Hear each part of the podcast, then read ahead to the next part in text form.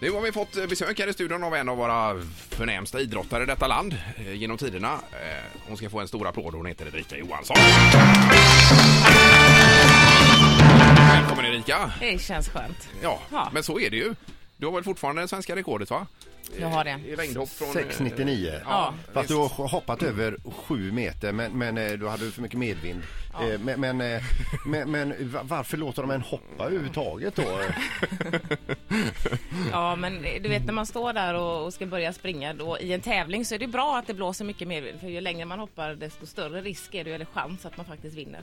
Så att man vill ju ha vind också ja, just det. samtidigt som att man vill ha hoppet Ja, godkänt. så det är en ren chansning att det kan dömas ut. Nej, dömas ut gör det ju inte. Det gills ju i tävningen. Ja, ja, det är väl lika för alla då, ja. Idag har det varit grymma, grymt långa hopp här ute. Blåser Fast ju står fruktansvärt vindstyrkan mycket. med då typ i, Ja, det gör det. i rekord? Ja, det gör det. Ja. Okej. Men det här att du då har ett rekord fortfarande, ett svenskt rekord. Mm.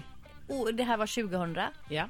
Eh, vad säger, det är ju 12 år sedan. Vad, vad sysslar de med nu för tiden? Ja, ehm, Carolina Klüft var ju väldigt, väldigt nära. Ja. Var ju hela två centimeter ifrån då, 6,99. Hoppade ju 6,97 i en mångkamp. Ja. Men sen eh, satsade hon ju på längd, men det blev ju inte längre än eh, det ändå. Nej. Hur, och hur skönt var det? Jävligt skönt.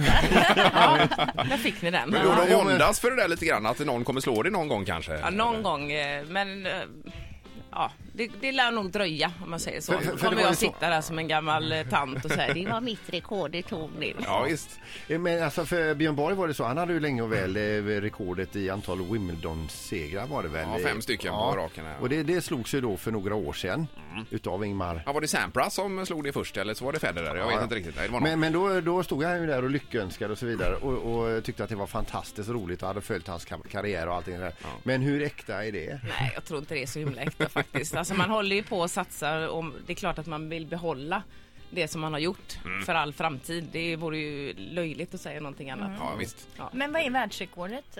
Ja, det är 7,52. Men Det, är- 7,52. det är satt 1988 av en ryska, så det säger väl ganska mycket. Tror jag. det kan man Aha, fundera okej. över vad som ligger bakom Oj, detta. vilken fin härlig surdeg vi fick. eh.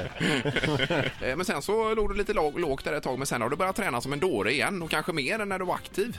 Eller? Mm, ja, lite annorlunda träning i alla fall. Ja. Det kan man säga är friidrottens grundträning som jag håller på med nu då. Just det. Och det är crossfit det handlar om va? Ja, det är lite inspirerat av crossfit, för, men inte helt och hållet. Jag undviker de eh, olympiska lyften med frivändningar och marklyft. Och, eh, Jag vet ju Men knappt vad vad det är är för något. crossfit? Berätta. alltså det är funktionell träning där man varvar eh, löpning, eh, mycket att jobba med egen kroppsvikt, eh, kettlebell, eh, utfallssteg som jag Ja, just det. som ni pratade Som- Som om du har häromdagen. gjort 500 stycken Ja, här. eller? 200 var det Alltså, bara. 200? Ja, Ja, det var okej. galet ändå. Ja, herregud. Eh, Ja. Men det, det är egentligen pass som inte ska ta speciellt lång tid utan det är någonstans runt en kvart, 20 minuter. Okej, ja just det. Och då Men släpper man inte ner pulsen utan man jobbar stenhårt eh, hela vägen. Nästan på max då är det, Ja, nästan max. ja. mer eller mindre. Ja. Sen har jag en fantastisk träningsgrupp i Landvetter med grannar och mina barns kompisars Mm. föräldrar. Så jag är uppe i ett eh, 30-tal som jag... Som du håller i det? då? Jajamän. Jaha. Så nu har jag kollektiv. Ja, typ. det är en sekt, en träningssekt har det blivit. Idag tar familjen Karlsson med sig sportdryck. Mm,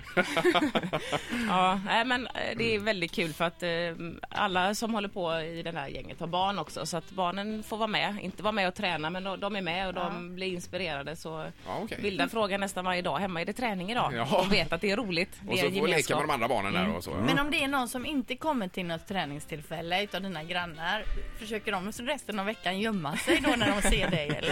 Nej, men jag ifrågasätter var de är någonstans. Ja, det är klart, ja. Då Ja, det är måste bra. man ju ha Jag kan koll tänka på mig dem. att Det är så som det funkar i eh, en sekt. Ja, så uteblir de eh, så här, två, tre gånger liksom. Då hör jag av mig och undrar vad som har hänt. Mailar och smsar. Ja, gå på. Man är ju lite rädd för dig Erika, Det- när du sätter den sidan till. vill man inte vara o, o, vad heter det, otal, ha något Och otalt. du gör dina utfall. Ja, precis. Ett poddtips från Podplay. I podden Något Kaiko garanterar östgötarna Brutti och jag, Davva, dig en stor dos skratt. Där följer jag pladask för köttätandet igen. Man är lite som en jävla vampyr. Man har fått lite blodsmak och då måste man ha mer. Udda spaningar, fängslande anekdoter och en och annan arg rant. Jag måste ha mitt kaffe på morgonen för annars är jag ingen trevlig människa. Då är du ingen trevlig människa, punkt. Något Kaiko, hör du på Podplay. Därför arkadeinerna.